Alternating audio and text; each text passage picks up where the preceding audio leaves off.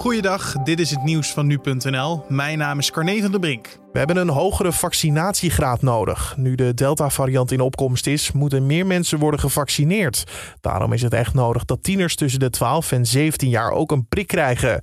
Dat zei een kinderarts gisteravond in Nieuwsuur. Het is nog besmettelijker, waarbij je een vaccinatiegraad van waarschijnlijk rond de 80% nodig hebt. Als je deze groep niet mee vaccineert, eh, dan kom je toch niet hoger uit dan zo'n 74%. Dus dat is niet genoeg. De Gezondheidsraad komt vandaag met een advies. Daarna zal minister De Jonge snel een knoop doorhakken.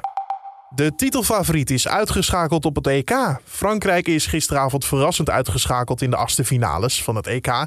De regerend wereldkampioen ging na strafschoppen onderuit tegen Zwitserland... nadat de wedstrijd na verlenging in 3-3 was geëindigd. Sterspeler Mbappé wist niet raak te schieten. Nu de druk van de natie op de schouders van Mbappé. En hij mist!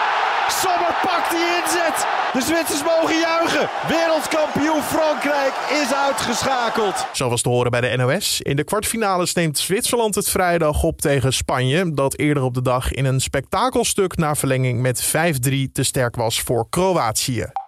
De extreme hitte blijft het westen van Canada ontregelen. Er zijn al bijna 60 hitterecords gebroken. Gisteren werd de hoogste temperatuur ooit in het land geregistreerd, nadat een dag eerder dit record ook al was gebroken.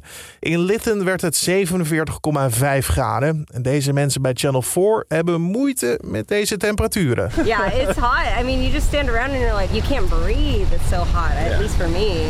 Definitely have to wear shoes. Yeah, yeah, the pavement, even grass, really you're just hot. like, whoop, no thank you.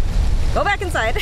Het dagelijkse leven wordt goed ontregeld door de warmte. Scholen en universiteiten hielden de deuren gesloten en ook enkele vaccinatielocaties annuleerden afspraken om drukte te voorkomen. Enkele sporthallen en bibliotheken zijn ingericht als koelcentra, maar ook voor de komende dagen worden nieuwe weerrecords verwacht. De hittegolf blijft namelijk mogelijk nog tot zeker volgende week aanhouden.